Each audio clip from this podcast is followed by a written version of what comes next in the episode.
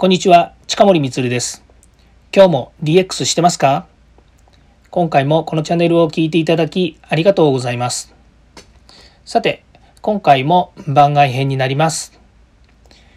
シリーズのですね、えー、街で見かける乗り物は DX するのか、その2になります。今回のテーマはですね、え自転車についてお話をしたいなというふうに思います。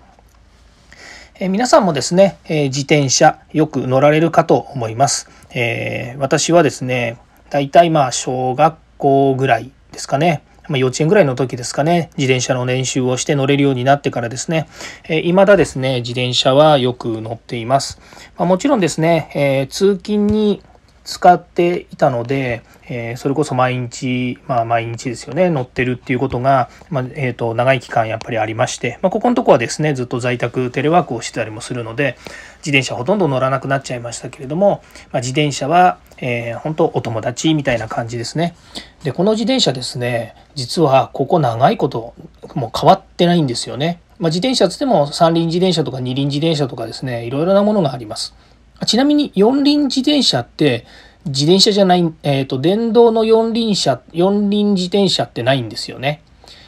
えー、三輪自転車っていうのがあるらしいんですけれども、四輪になると自転車じゃならなくなるらしいんですよね。はい。こうやって音声に残しちゃっていいんですかね。なんか違ってたらごめんなさい。また教えてください。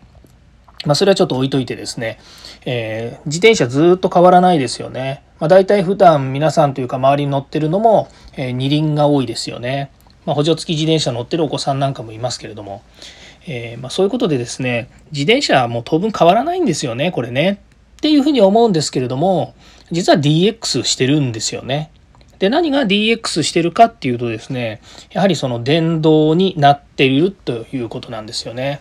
で、これもですね、いろいろ賛否ありましてですね、電動自転車、音がしないからですね、結構後ろから近づいてきてもわからなかったりするんですよね。で、最近ちょっと余談ですけど、あの、チリンチリンってベル鳴らすのあるじゃないですか。で、ああいうのも、あの、えー、一応、えー、の、交通、交通法？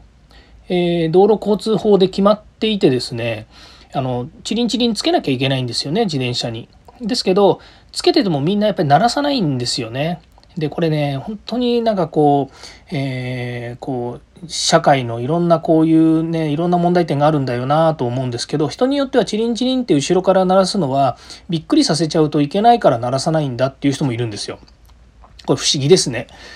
本当はあの後ろからねあの、まあ、いわゆるその鳴らすことによって注意を、ね、こう払うように注意を払うようにじゃないですね注意してもらうようにということで鳴らしてるにもかかわらずで鳴らすにもかかわらずですねそれがなんかあの、えー、チンチンって鳴らすとびっくりさせちゃうとかっていうふうになるんですかね。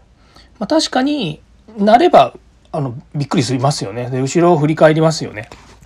やっぱりそうなのかもしれないですね。ま、だとするとですね自転車がクラクション鳴らす自動車ですねクラクション鳴らすっていうのもまあ同じようなことなのかなと。鳴らさなきゃ鳴らさないでまた事故を起こされても困るのでですねまあ事故を起こさないように、ま、どっちもやってほしいなとはいうふうには思います。ちょっと余談になりました。なので自転車もですねあの結構その DX してるんですよね。で今度自転車っていうくくりのものではなくなるんですけれどもあのえー、なんていうんですか昔ローラーする55って言ってたんですけどもあのキック、えー、キックボードっていうんですかねそういったものもですねあの、まあ、これ遊びの道具っていうふうに言っちゃうと、まあ、それまでなんですけどこのキックボードにもですね電動のモーターがついてですね、まあ、非常に速く走れるということになるわけですね。でも単純にですね、これがあの動力アシスト自転車みたいな形になるんだったら、まあ、あの、それは DX したっていうかですね、ただ電池、まあ、電池って電源のことですけども、電池とですね、それからモーターがついただけでしょっていうことになるんですが、やっぱりこの、えー、電動の中にもですね、結構最近ですね、あの、人工知能が搭載されていて、なんていうのもありますね。こう自転車全体いろんなものにですねそのセンサーがついたりとかっていうことではないんですけれどもやはりそのペダルを踏んで動力を上げるそれで坂道のところではその動力をうまく、えー、まあ、馬力を上げるというようにですね動力を変えていくというようなことがですね、まあ、実際できるようなんですね。で、えー、スピードですね、出しすぎるといけないですよね。30キロ以下というふうに決められていますので、えー、まあ、道路交通法に守るようにですね、その、えーこのバイクというんですかね電動バイクになっちゃうのかもしれないですけど電動アシスト付き自転車ということになるんですけれども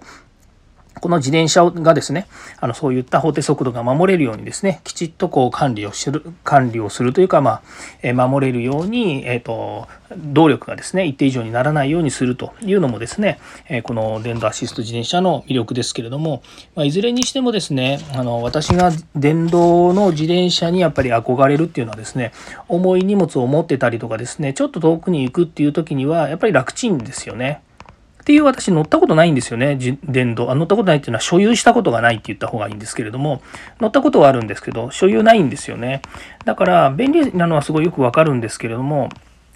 あのなかなかですね自分で乗らないので何とも言えないんですが、まあ、結構あの、えーと、小さなお子様を連れたですね、えー、主婦の方とか最近は旦那さんの方もですね、えー、小学生みたいな幼稚園生とか小学生を乗せてですねあの、えー、こう走ってますよね。でカゴカゴ付き自転車の中に前にも後ろにも乗せて3人乗りみたいな感じで走っててですね、まあ、人によってはですね結構怖いななんていうのもありますけれどもあのそういう自転車がまあこう街中で走ってるということですね。で、まあ、最後になりますけれどもそういったあの電動自転車の中にもですね先ほど言いましたようにセンサーとかがついていてですねいろいろコントロールをしていると。それからま中にはですね制御コンピューターが、え中に入っていてですね、まあ、いろんなものを制御していると。いうことで、まあ、ある意味で言えばですね、えー、IoT、AI が乗っている。ということで、まあ、そういった製品をですね、え実際自転車に搭載して、え問題なく使えるようにするということにおいてはですね、ある種の DX が進んでいるということになります。じゃあこの先ですねこの電動自転車はどうなっていくのかという未来の話ですよね。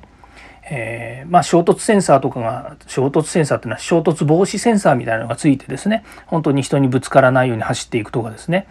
であとはもう自転車こけないようにですね、まあ、どんなことがあってもこけないようにバランサーがつくとかですね、えー、ジャイロがジャイロっていうのがあるんですけどもこうコマみたいなやつが中に入ってですね倒れないようにするっていうやつなんですね。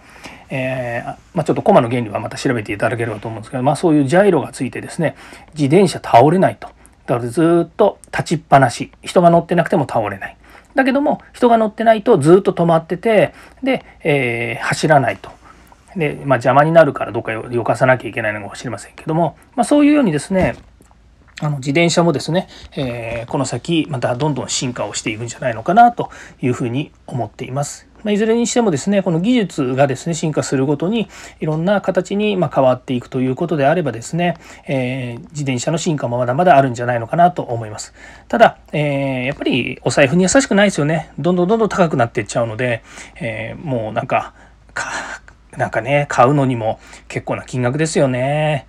で、それはあの別に自転車に限らないんですけれども、やっぱりどんどん進化してですね、あの人間に優しく良いものになっていくというのは、まあ、そういう対価の部分でもアップしていくのかなというふうに思っています。はい、えー今日はですね、えー、街で見かける乗り物は DX するのかの、えー、その2自転車についてですねお話をしました、えー、次回も DX に役立つ話題を提供していきます。よかったらいいねやフォローコメントをお願いいたします。近森光でした。ではまた。